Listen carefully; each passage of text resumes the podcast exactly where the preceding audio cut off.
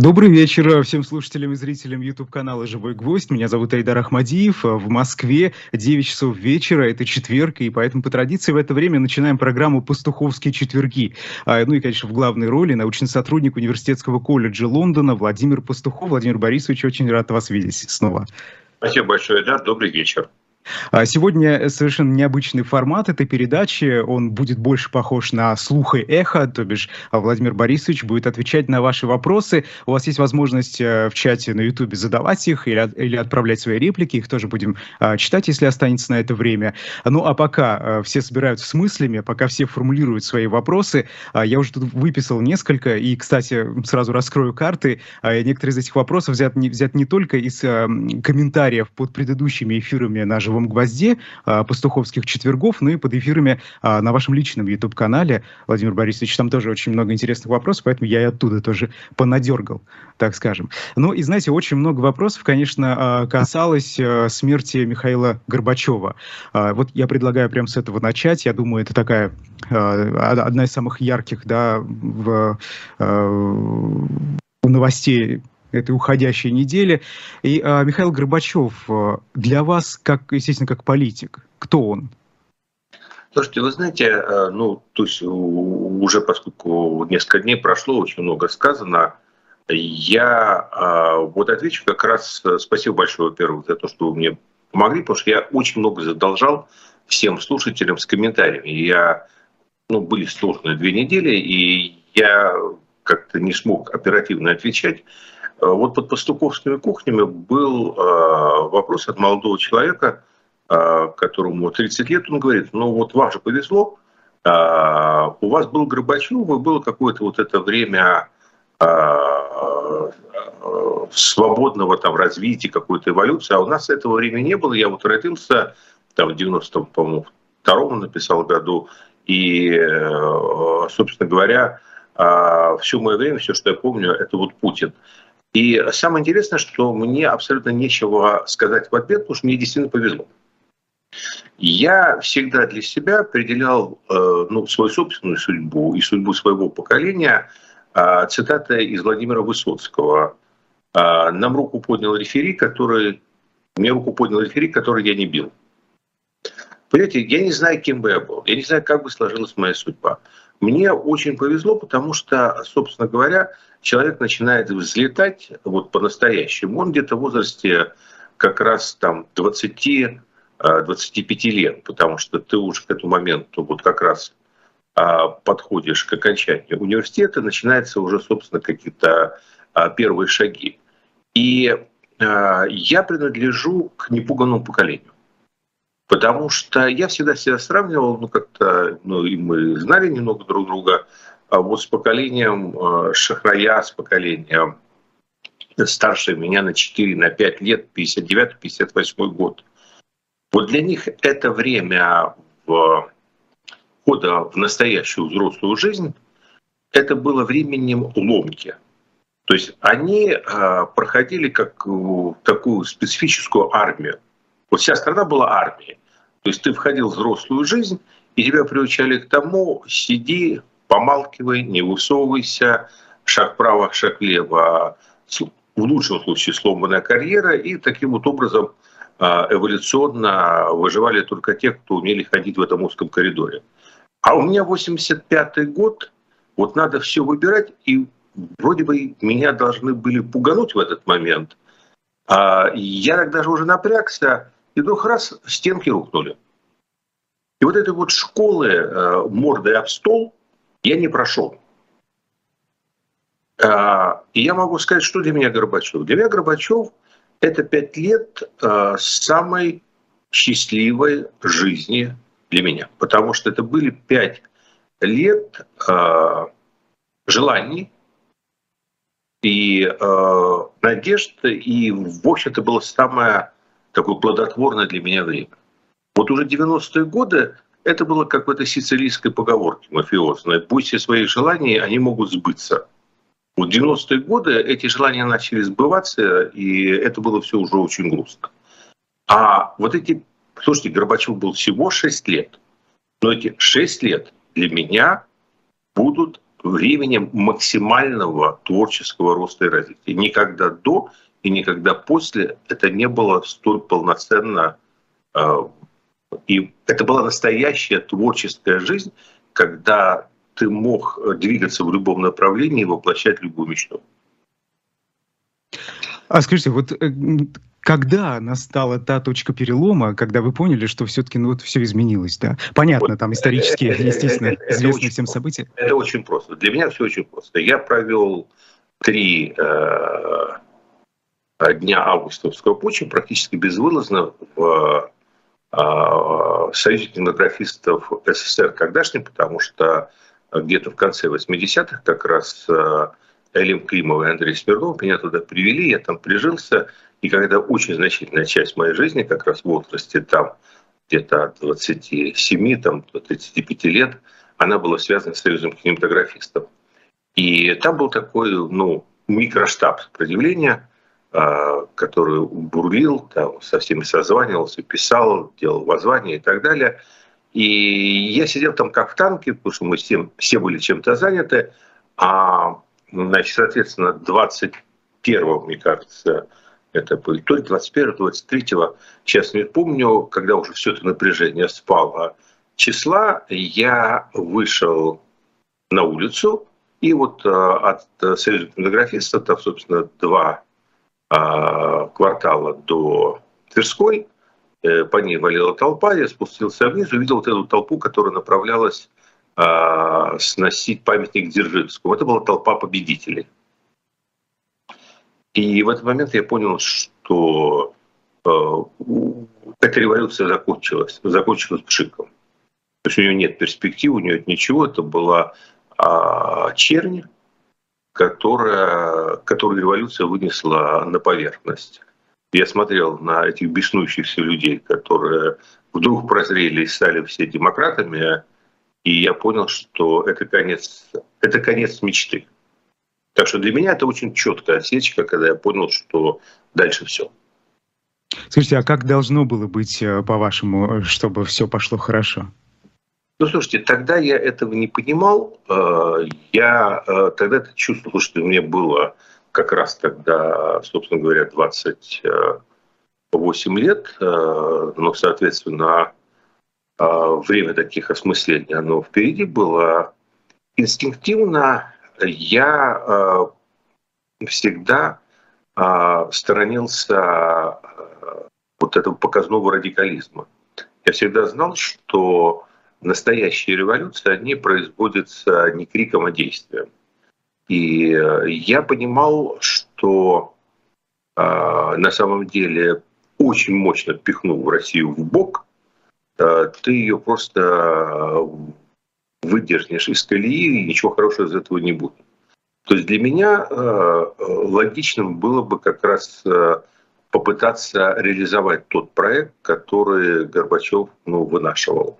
То есть проект поэтапной санации Союза э, без резких колебаний. То есть вот сейчас с высоты сегодняшнего дня я скажу так, наверное, это была тоже утопия. Но тогда мне казалось, что разумнее было бы сохранить СССР, попытаться его плавно на рельсы спустить в сторону конфедерации и, собственно говоря, двигаться к тому, что мы сегодня сдаваем ЕС, но с другой стороны.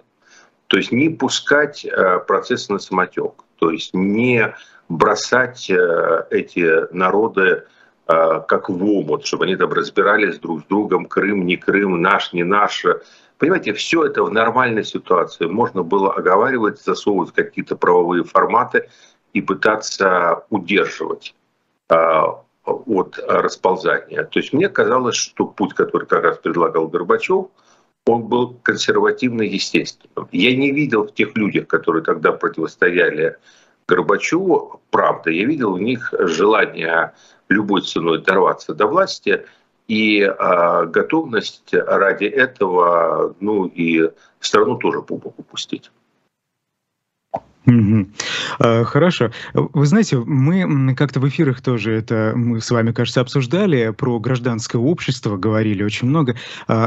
Вот за эти э, пять с небольшим лет э, Горбачевской перестройки, кажется, люди почувствовали свободу, у людей возникла э, надежда на светлое какое-то свободное будущее в стране почему за это время гражданское общество а, не развилось до а, того этапа, когда оно могло противостоять вот этой политической системе, защитить демократические институты, а, сделать их более такими стабильными э, в 90-х годах? Почему этого не случилось? Или слишком мало времени? Ну да, вы уже ответили. Понимаете, с высоты сегодняшнего дня э, я понимаю, что э, вот эти 70 лет советской власти, это была настолько глубокая травма, что э, настолько был нанесен культурному слою э, ну, России и других народов, входивших тогда в СССР, настолько глубокая рана была нанесена, что ну, ни за какие пять лет э, восстановить этот культурный слой в полном объеме было невозможно. Второе, было неправильно понята э, природа этой революции.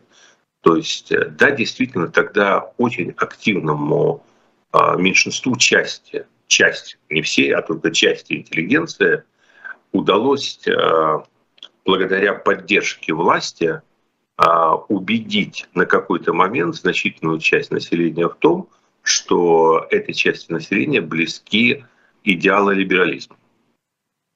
И в принципе, наверное, действуя очень разумно и осторожно, можно было бы из этой выгодной позиции куда-то двигаться но действовали и неразумно, и неосторожно, и, а, собственно, эту связь потеряли. А связь эта была очень непрочна, потому что для основной массы населения, с моей точки зрения, это была консюмеристская революция. Понимаете, я всегда ну, вот на протяжении там, последних 30 лет, сколько я пишу, всегда повторял, что несмотря на то, что сегодняшние идеологи России списывают развал СССР на действия каких-то злонамеренных спецслужб. И я всегда считал, что а, каталоги Отто, журнал Бурда Моден, э, подобного рода издания внесли в падение СССР гораздо больший вклад, чем а, деятельность «Голоса Америки», «Радио Свобода» или «Свободной Европы» или даже русской службы BBC. Потому что а, вот эти ночные голоса слушали очень немногие, а вот э, красивые журналы с картинками смотрели все, кто мог дотянуться. Это производило ошеломляющий эффект, потому что об это разбивались э, все разговоры о преимуществах социалистического строя над капиталистическим. То есть вот э, открыл каталог, там, посмотрел просто даже на горку полотенец ярких, не говоря обо всем остальном, и все, и нет у тебя э, месяца пропаганды о преимуществах. Поэтому вот эта вот природа революции, она не была понята. И э, времени было очень мало. А огромную роль э, сыграла, конечно, еще два обстоятельства. А, ну, война, которая при всем при том уничтожила ну, значительную часть населения, большой террор.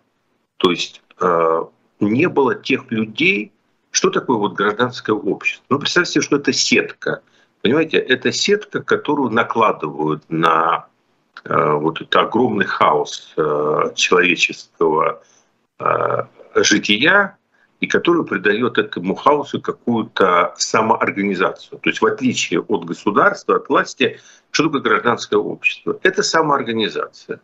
Это, как говорила, вспомнил советский кинематографист, замечательно свою коллегу Нину Левченко, с которой мы работали как раз в те годы и сидели в эти же а, три дня августского путча вместе, которая всегда тогда говорила «воздержание, воздержание, воздержание». Вот смешная такая фраза. Но вот в этой фразе вся суть либерализма и демократии. Понимаете, либерализм настоящий, не тот, который у нас э, ругательно стал, ты либерал. Что такое либерализм? Либерализм – это привычка к самоограничению.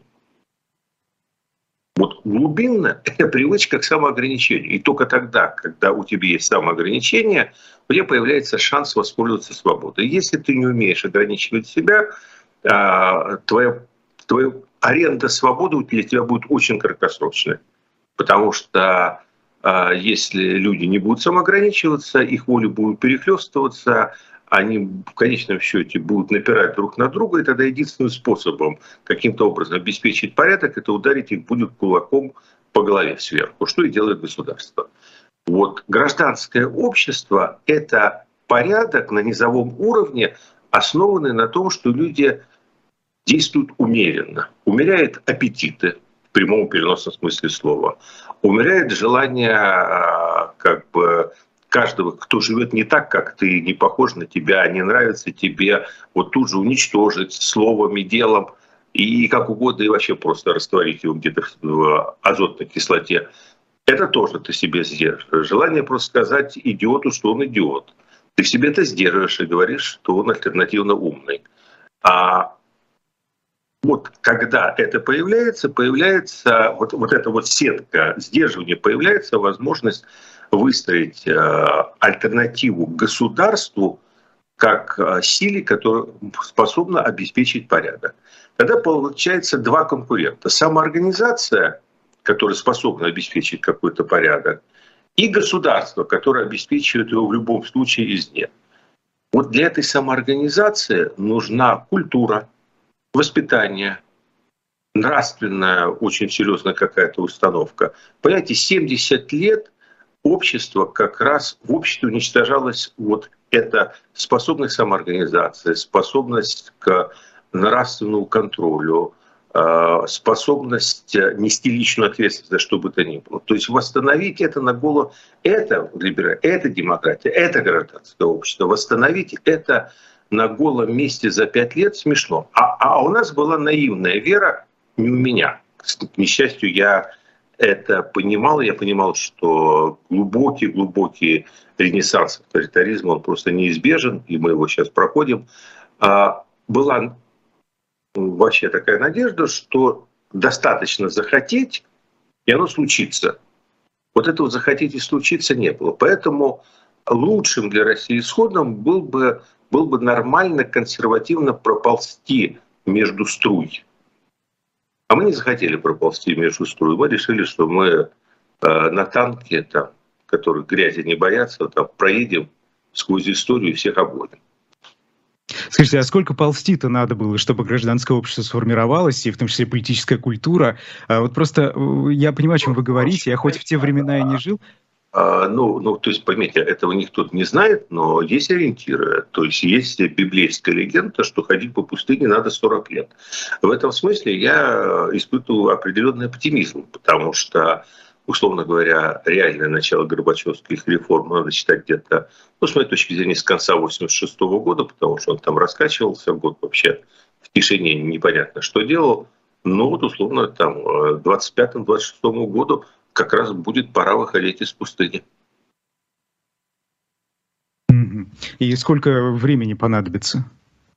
А, ну, то есть, когда уже выйдем из пустыни, а, вот смотря для чего, понимаете, для того, чтобы... Для формирования гражданского общества, такого, которое... Гражданского общества, ну, вот с учетом того, что есть определенные достижения, а, а достижения есть, и их даже вот весь этот неототалитаризм, там, путинизм и так далее, они не убили. А, тоже меньше времени понадобится. Почему? Потому что все-таки, э, хотя пытаются частную собственность обратно загнать э, куда-то в кубышку, но все-таки э, вот этот вот радикализм большевиков первого призыва с полным запретом частной собственности, когда человек э, становится просто винтиком гигантской машины, он ушел, э, то есть здесь уже есть какая-то самодеятельность в стране, так уже есть самодеятельные люди. А появился в определенном смысле средний класс. Вот э, до этого была только интеллигенция. Интеллигенция – это не средний класс. Интеллигенция – это особый культурный класс, который, хотя и похож на средний класс тем, что он образованный, он городской, с достатком. У него есть такая одна особенность. Он целиком и полностью зачастую зависит от государства, от бюджетника. И поэтому у него такие очень сложные отношения с государством. А он его одновременно ненавидит, а, и поэтому он такой анархистский, но антигосударственный класс, и одновременно он а, от него зависит. Это вот вечная проблема интеллигенции как особого культурного класса в России. Но сейчас появляется на базе интеллигенции, появляется уже средний класс, то есть уже кое-что есть. То есть вот так, если вы меня сейчас спросили, хоть мне все не нравится происходящее, а, но эти 40 лет э, в пустыне, они свою роль-то играют. То есть там какие-то основы для того, чтобы двигаться к тому гражданскому обществу, о котором вы говорите, есть. Ну, например, я с вами разговариваю, вы представитель совершенно другого поколения.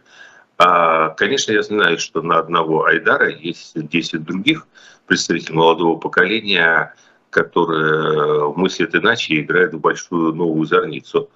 Но и того, что вы есть, это уже достаточно. То есть, значит, не все потеряно. А, то есть я считаю, что в принципе, в принципе, а, вот какой-то базовый уровень, от которого можно двигаться к ограниченной, но разумной демократии, вот после всего того, что мы пережили, ну, это где-то 2-3 года хаоса, и, в общем, это достаточное время для транзита. Потому что какая-то база создана. Ну, и еще раз вы уже спросили, вы понимаете, а, даже в отрицательной форме Горбачев продолжает существовать. А, я тут позавчера а, или вчера даже прочитал Стрелкова о Горбачеве. Ну, просто там разбушевался и ответил в Телеграме на это. Но подумал уже потом, а после, когда приходит всегда хорошая мысль, я подумал о том, что парадоксальным образом – а Стрелков просто а, пытавшийся унизить, там, размазать, э, испепелить э, уже мертвого Горбачева, а на самом деле э, существует в таком формате только благодаря этому же самому Горбачеву. Что, несмотря на весь свой патриотический пыл, сам Стрелков вот с тем, со всем тем, что он сегодня делает, мог до Горбачевского существовать только в одном формате, формате языка. И в лучшем случае, в лучшем случае он бы некоторое время рассказывал свою критику действий нелюбимого им фанерного министра обороны товарищам по бараку, и то до того момента, пока они оперу бы не донесли. Так что вот он ругает Горбачева, а пользуется плодами его деятельности. Ну что ж, перейдем, я думаю, к вопросам, потому что у нас уже половина эфира э, прошло. Э, Элла э, Борисова спрашивает. В экспертной среде я слышу в последнее время высказывание о том, что российской оппозиции для того, чтобы действительно представлять из себя действенную силу или вообще хоть какую-нибудь силу, необходимо вынести за скобки хотя бы временно свои противоречия и консолидироваться. А, вопрос первый. Да, во-первых, на какой платформе, по вашему мнению, и при каких условиях такая консолидация могла бы произойти? Есть ли сейчас для этого предпосылки или все достаточно печально а, при текущем положении дел и расстановке сил? Ну, первое, я должен сказать, что э, мнение экспертной среды является разновидностью того, что мы обычно называем капитан очевидность. Второе. Если бы российская оппозиция могла вынести хоть что-то за скобки в своих личных отношениях, это была бы не российская оппозиция. Третье. Платформа на сегодняшний день точно так же самое очевидно, поскольку война – это такая вещь, такая штука, которая меняет все. То есть я потрясен в том, что даже на фоне войны у нас э, существует, как и раньше, какая-то безумная кучка комитетов и комитетиков, понимаете, где отдельно существуют сторонники Навального, отдельно существуют э, э, сторонники Ходорковского, отдельно существует э, там, группа Акунина-Гуриева, которая создает свой комитет, а отдельно существует какой-то Вильнюсский форум, э, который занимает э, свою особую позицию. И в общем и целом э, с моей точки зрения, никаких принципиальных разногласий в главном вопросе у этих людей нету. А спорят они о том, кто из них является большим антипутинистом чаще всего. Но это на поверхности. А в действительности спорят они о том, а, кто будет главным. А, ну вот, наверное, в этой связи а разумным действием оппозиции было бы вынести за скобки именно этот вопрос. То есть вопрос о том, кто будет главным. То есть сказать о том, что, ребята, давайте пусть, э, пускай нам общим памятником будет построены в боях либерализм. А потом, значит, после этого водяного перемирия мы разберемся каким-то образом, кто из нас главнее. Вот если удастся вынести вот этот извечный русский больной вопрос, кто начальник, ну, наверное, тогда бы оппозиция определилась. Но этот вопрос оказалось, даже война не может вышибить из этих голов. А следующий вопрос касается как раз Конгресса Свободной России в Вильнюсе, который, кстати, вчера начался, сегодня второй день и будет еще а, и завтра проходить. И а, вот как раз а, наш слушатель, который не представился, задает вопрос заголовком Deutsche Welle. Мобилизационная экономика или санкции? Что опаснее для России сегодня? Потому что как раз это обсуждалось вчера а, на этом самом Конгрессе. Вот вы как считаете? Я не знал, что это э, считалось на Конгрессе. А, я понимаю, что Дульче э, Вельт, э, наверное, просто не знакома, раз рус, э, ряд русских идиом. По мне есть такая же важная дилемма, слаще ли хрен редьки, например. Ну вот, и, а вообще у меня ответа на этот вопрос нет, слаще ли хрен редьки, хотя я знаю, что биологи доказали, что содержание сахара в каком-то одном из этих продуктов все-таки больше – я э, считаю, что э, вопросы вообще несопоставимы. Мобилизационная экономика, э, во-первых, пока Россия на ближайшее время не грозит, и как бы это ни было противно кому-то, но правительство Мишустина вполне себе менеджерирует ситуацию и удерживает экономику России в рамках более-менее нормально работающих макроэкономических схем. А второе. Санкции для любого государства-агрессора а, вещь неизбежная, и хороши они или плохие, я не вижу возможности неприменения санкций в отношении России а, после всего того, что произошло 24 февраля. Другой вопрос, что э, санкции санкциям рознь, какие из какие-то из них я считаю эффективными, какие-то неэффективными, а какие-то я считаю принципиально необходимыми, но принять их пока у мирового сообщества нет просто ресурса. Поэтому здесь надо разбираться э, с карандашом в руках и спокойно, без эмоций, и не строить ложных таких дилемм. А скажите, а на какие меры не хватает ресурсов, а какие меры необходимы? Есть одна, о чем вы говорите, которая может воздействовать на Россию. Это, ну то есть две меры, хорошо, не брать, две. Первое – это замещение российской нефти ну, и отчасти газа а, на европейских рынках, а потому что для Москвы это самофинансируемая война сегодня. Э, все то, что она теряет э, за счет одних санкций, она получает за счет роста цен на энергоносители в результате этой же самой войны. А, и даже с учетом того, что, э, то есть, во-первых, она и продолжает продавать их в Европе так или иначе и получает колоссальные деньги, которые вполне балансируют российский бюджет даже при резко возросших военных расходах. Во-вторых, она продает э, свои продукты в Индию, Китай, Индонезию, там, другие страны, и пусть даже с очень большим дисконтом, но с учетом роста цен это вполне себе приемлемо. Поэтому второе направление – это борьба мирового сообщества за то, чтобы это не было исключительно европейским делом. А это очень непросто. То есть э, вторичные санкции, то есть э, разговор с теми, кто организует вот эти вот коридоры выноса для тех э, товаров и услуг, которые перестали брать в Европе, но берут по э, бросовым ценам в других частях света. То есть, да, это вот такие серьезные вопросы, которые с кондачка не решить. И, в общем, э, я бы сказал так, что перспективы решить их в течение нескольких там, месяцев, полугода нету. Но даже чтобы их решить за год-полтора, требуется очень большие усилия.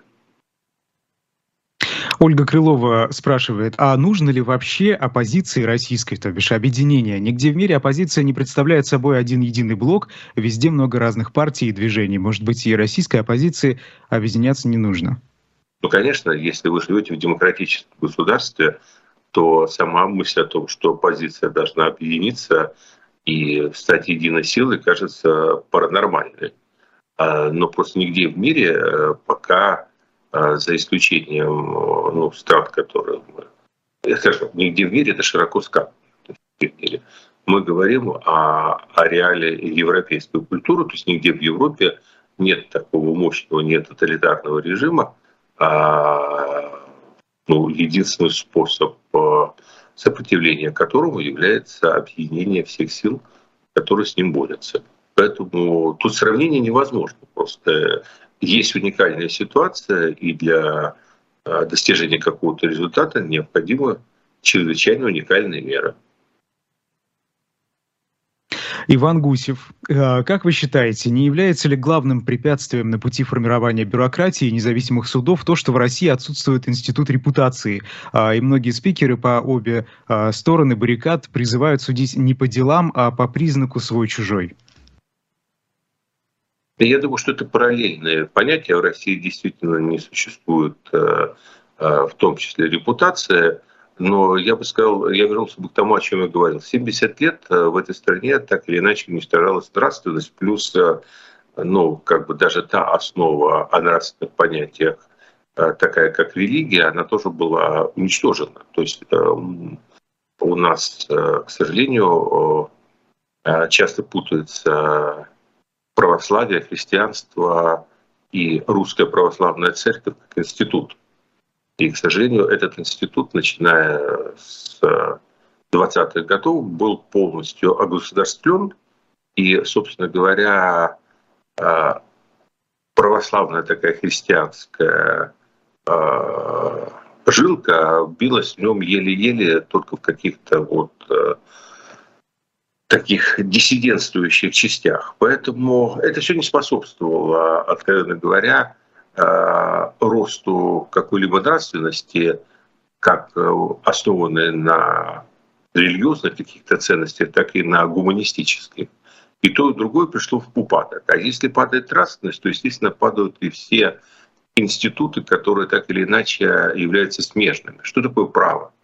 Право — это, собственно говоря, возведенная в закон справедливость. Справедливость уходит, понимание справедливости уходит у нас а, в целый комплекс там, нравственных ценностей, там, честность, милосердие. Так. То есть а, не существует вот, ни правосудия, ни бюрократии, ничего а, в среде, в которой разрушены нравственные основы общества. Они у нас разрушены. Они у нас разрушены. У нас как бы вся нравственность выстроена на орловских признаках. Там, мир — это война, правда — это ложь. А, естественно, что в такой обстановке институты работать нормально не могут. Но есть и хорошая новость. Понимаете? То есть э, это как э, что важнее, курица или яйцо. То есть э, чего-то надо начинать. Ты не можешь как бы поставить себе целью взять и улучшить нравственность. Э, как, как можно улучшить нравственность? Ну, можно, наверное, ждать э, прихода Мессии. То есть, ну, в принципе, Христос уже был, там, пророк уже был. Э, то есть придется жить как бы уже с учетом того, что это в прошлом. То есть можно, но можно поставить себе задачей усовершенствовать какие-то институты, которые не будут работать очень эффективно, но все-таки понемногу будут стабилизировать вот эту ситуацию с нравственностью. И дальше это будет диалектическая обратная связь. Чем больше это будет стабилизировать какие-то ценности, чем больше это будет работа этих институтов начнет способствовать там, допустим, равенство всех перед законом в определенном смысле. Если его начинать тупо требовать, это будет иметь не только прямой, но и воспитывающий эффект. А вслед за воспитывающим эффектом эти институты будут укрепляться. То есть чего-то надо начинать, как говорил Горбачев тот же. А, поэтому начинать придется с укрепления институтов в очень неблагоприятной моральной обстановке. Но если удастся зацепиться, то эта моральная обстановка будет улучшаться. Но ведь э, здесь должна быть какая-то персона или группа людей, которая будет сопровождать этот процесс, правильно? Потому что э, здесь очень велик риск, что эти люди, которые начнут подобный процесс, они просто уйдут, э, покинут власть, и на место них придут другие, которые уже Всегда не захотят развивать эту нравственность в обществе в российском. Результат, в истории результат всегда есть встреча какой-то личности с назревшей объективной тенденцией. А предугадать это невозможно. Но и отказывать России в том, что там не может родиться одного или нескольких честных людей, способных в каких-то условиях что-либо менять, ну, тоже несправедливо. Потому что, хотя я не верю в то, что на России есть печать какой-то особой избранности, но я и не верю в том, что на ней стоит какое-то клеймо особой такой э, неудачливости. Понимаете, ни того, ни другого нету. То есть, да, естественно, должны найтись люди, которые а, будут а, а, ну, альтруистичны, скажем так, а, в своих политических устремлениях. Вообще все, все великие политические движения в истории, с моей точки зрения, начинались всегда все-таки с того, что находилась какая-то группа альтруистов, которые ну, вырабатывали какой-то концепт, а, а, мотивация для которого не были ни деньги, ни жажда власти. Вот для меня, к сожалению, пока а, очень трудно найти а, на нашем горизонте именно таких людей, потому что есть много очень хороших людей, но это есть много героических людей, мужественных даже, настоящих борцов – но в действиях этих людей, э, к сожалению, прочитывается очень легко э, властолюбие. И это мешает. То есть, да, наверное, должна появиться какая-то плеяда людей, э, действующих альтруистично, которые не хотят от этих изменений в разных форматах какой-либо выгоды для себя. Но я не вижу никаких оснований предполагать, что таких людей в России появиться не может. А может, это будет какое-то децентрализованное движение, условно, гражданское общество когда-то проснется из-за а, чего-то? Оно, оно по необходимости в любом случае это будет децентрализованное движение. Это раз. Во-вторых, вообще, ну, я глубоко убежден, что путь э, России к какому-то другому формату, чем тот, который она имеет, лежит через децентрализацию общественной, государственной, политической жизни, через подъем э, Э, регионов и через э, формирование другой горизонтальной, скажем так, политической связи. Поэтому, да, естественно, я считаю, что это будет децентрализованное движение во всех смыслах этого слова. А, Янис пишет, «А не думаете ли вы, что в первую очередь надо добраться до демократических выборов, а уже потом выстраивать бюрократию? А то бюрократии сейчас много, а демократии не очень. Нет, думаю прямо наоборот Янису. А весь опыт э, других э, горевых, которые пытались уйти от авторитаризма, а, как в Европе, так и в Латинской Америке и в других странах, показывает, что там, где очень быстро пытались построить демократию, но при этом а, отставали обозы в виде бюрократии, правосудия и других институтов, эта демократия очень быстро вырождалась в ахлократию, а потом из этой ахлократии вырастала тирания, а дальше потом вырастал новый авторитарный режим, который оказывался каждый раз хуже предыдущего. Привет Аристотелю. А там, где не очень спешили с демократией, и где в недрах э, авторитарного еще режима э, вырабатывалась идея о том, что ценности правового государства, справедливого суда, квалифицированной, но четко работающей бюрократии – имеет принципиальное значение, на этой базе обычно со временем вырастало достаточно устойчивое демократическое государство. И э, это такой обычный спор о том, что важнее либерализм или демократия. Ну, то есть, естественно, это кто тебе больше нравится, мама или папа, такой спор абстрактный. И все-таки, тем не менее, на него есть ответ, что либеральные ценности в определенный период истории, они более важны, чем демократия, потому что демократия приходит и уходит, но если э, фундаментальные либеральные ценности, а фундаментальная либеральная ценность – это именно правовой порядок, а, зацепляется каким-то образом, то дальше а, движение в сторону демократии, оно уже является предопределенным. Лев у вас спрашивает, «А, вы хорошо знали Зорькина, во-первых, он пишет, а не считаете ли вы именно его амбиции одной из главных пружин трагедии 93 -го года? Можно ли было пересматривать правила референдума уже после... Так, и вопрос убежал. А, уже после его окончания. Слушайте, э, э, в самом вопросе э, существенная ошибка. Речь идет о 93-м годе или о 2020-м? О каком референдуме идет речь, мне не совсем понятно. Если вопрос идет о Зорькине, то я действительно хорошо знал Валерия Дмитриевича. Я не имею привычки судить о людях сегодня вчерашним днем и о вчерашних людях сегодняшним днем. А, я считаю, что Зорькин в свое время в 1991 году а, сыграл выдающуюся роль а, в том, что на тот момент у России был шанс стать демократической страной. Я не, скажем так, не, не смогу согласиться со всем тем, что Зосин говорит сегодня. Иногда мне кажется, что это два разных человека.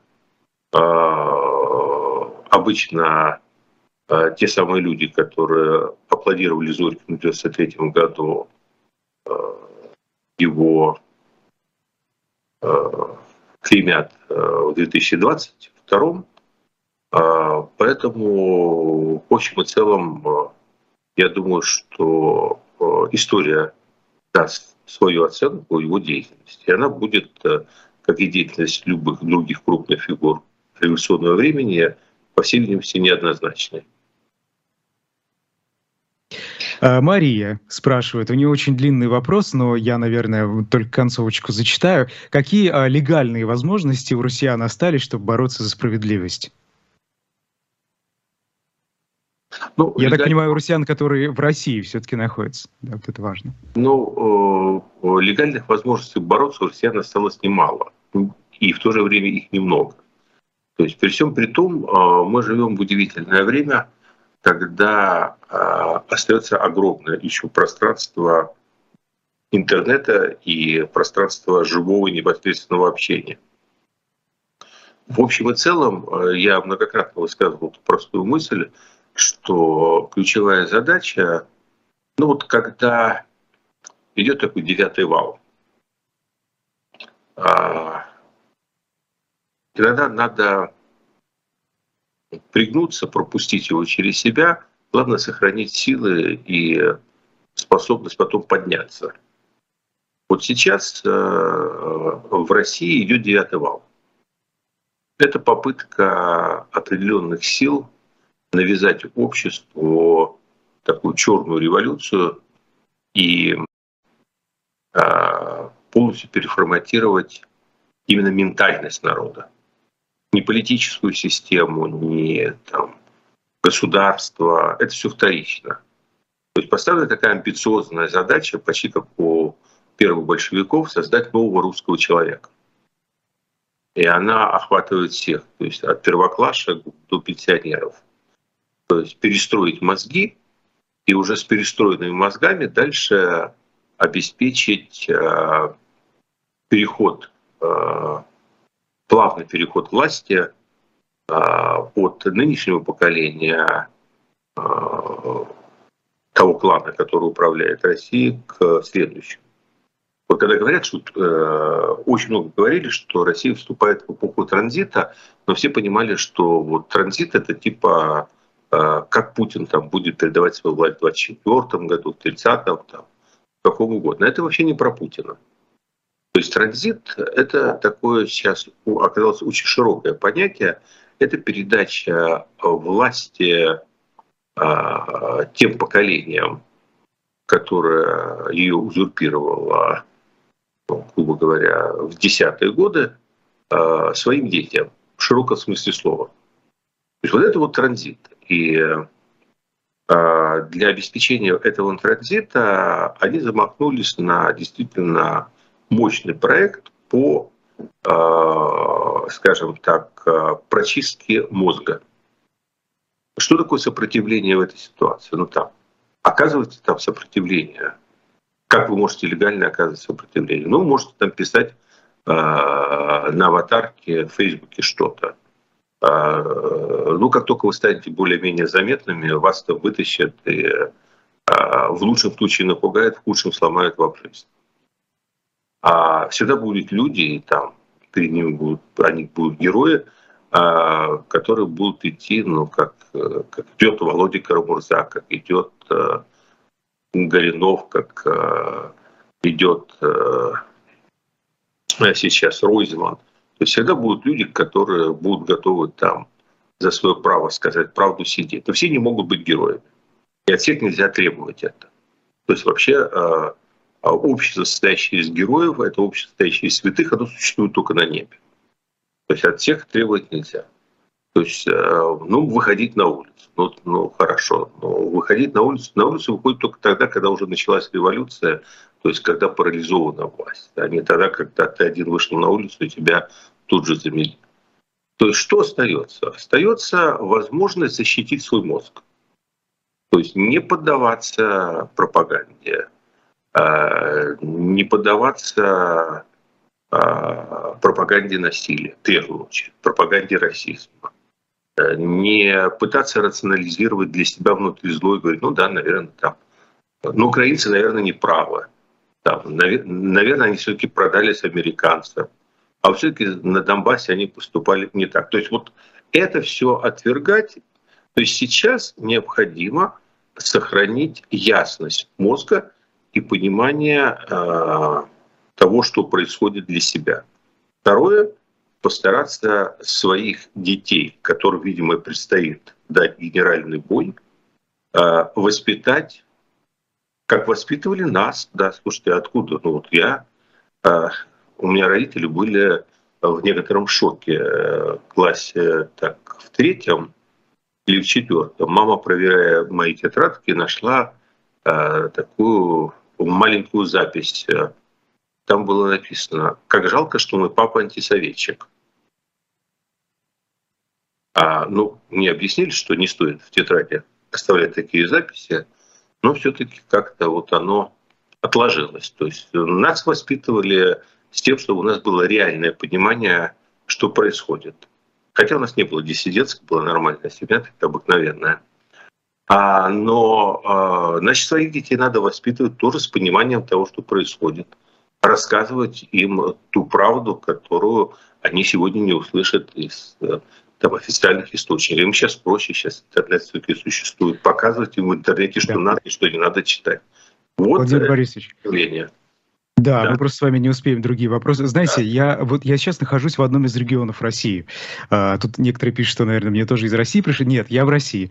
И э, вы знаете, э, совсем недавно был на одном таком совершенно простом мероприятии. Это была свадьба обычная. И э, там мне повстречался человек совершенно неожиданно, у которого такая вот антиспецоперационная, так скажем, позиция. И он говорит, Айдар, ты знаешь, так приятно услышать человека впервые за несколько месяцев, который такой же позиции, э, придерживаться такого же мнения. А, и это очень сложно существовать, да, эти люди берегут свой мозг от пропаганды, как вы говорите, да, они пытаются своим детям а, тоже рассказывать, что происходит, а, но при этом существовать в обществе, где очень легко, очень сложно, точнее это сказать, таких же людей, как ты, мне кажется, это очень сложно. И вот вопрос Джейн.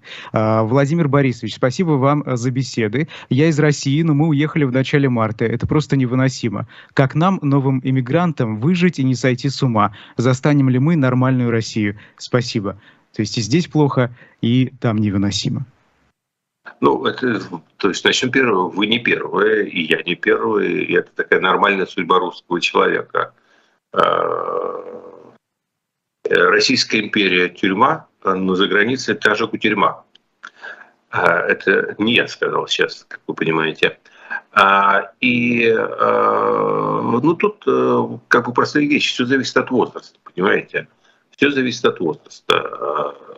Тот, кто мог уехать, и это его выбор, тот уехал, это не хорошо, не плохо. То есть каждый выбирает то, что ему легче, то, что он может себе позволить. А, надо понимать, что самое главное, то, что мы уехали, во-первых, это не наш героизм, второе, нам здесь никто ничем не обязан. А самое главное, э, вот за что я сильно люблю русских людей, и это такое хорошее качество, которое надо себе сохранить. Не надо желать, чтобы нас тут все жалели. Вот как в стихах. Нас не надо жалеть.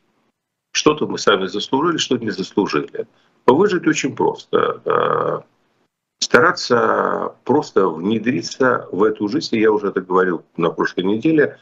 Надо научиться э, не цепляться за свою русскость и за свою привязку и прошлое. Если мы уже здесь оказались, надо постараться э, в какой-то степени стать частью тех обществ, где мы оказались.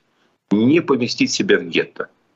Не поместить себя в русское гетто не чувствовать себя ограниченным. То вообще сила русской культуры была всегда в ее довольно легкой, быстрой ассимиляции. В умении чему-то научиться, а, что-то подсмотреть, к чему-то приспособиться, не думать о том, вернуться, не вернуться, ностальгировать, березки, не березки. Слушайте, и в Британии березки неплохие, и в других местах хорошие. Не в этом суть. То есть, если уже уехали, задача выжить, а, научиться жить как другие, стать частью этого общества, помнить о России, передать э, по возможности язык и культуру детям, а остальное случится само собой. Я убежден, что дети наши будут возвращаться и свободно ездить. Это что касается нас, ну все зависит от вашего возраста. То есть себе я не уверен, э, в детях убежден. А, ну и, наверное, последний вопрос. А, а, Мари Кукла спрашивает, будут ли трансформированы международные организации и законы по окончании боевых действий, и каким может быть механизм принуждения к соблюдению странами, чтобы уже, и в кавычках, больше никогда? Вы знаете, у Гегеля есть замечательная фраза, что многие люди считают, что они э, выражают великую мудрость, говоря, что человек по своей натуре добр. А, они забывают о том, что не меньше мудрости в словах, что человек по своей натуре зол. Понимаете, добро и зло будут бороться всегда. Та или иная форма справедливости и несправедливости будет всегда существовать. Никогда не будет такого положения, что вот сегодня никогда. То есть всегда а, одни войны будут сменяться другими, а, Главное, чтобы общая тенденция была в сторону от большего к меньшему.